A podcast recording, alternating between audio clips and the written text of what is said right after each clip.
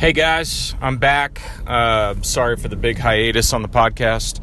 Uh, big shout out to Anchor for all that they're doing with uh, this podcasting software and voice software.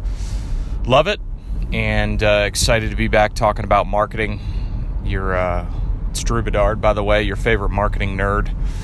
And today, um, I've been thinking and talking a lot about funnels lately, sales funnels, marketing funnels uh, good copy, good landing pages, how people react to advertising. I just think it's it's critical that every business and everybody who listens to this podcast that you take a step back today that you look at your digital the digital side of your business whether it be your website your e-commerce um, and look at how you get people into it and then what happens once they land on it what happens next if they buy a product, if they download a freebie to get more information, what happens next? What's your what's your funnel? What's your system to then get them to either convert or become a, a deeper part of your community?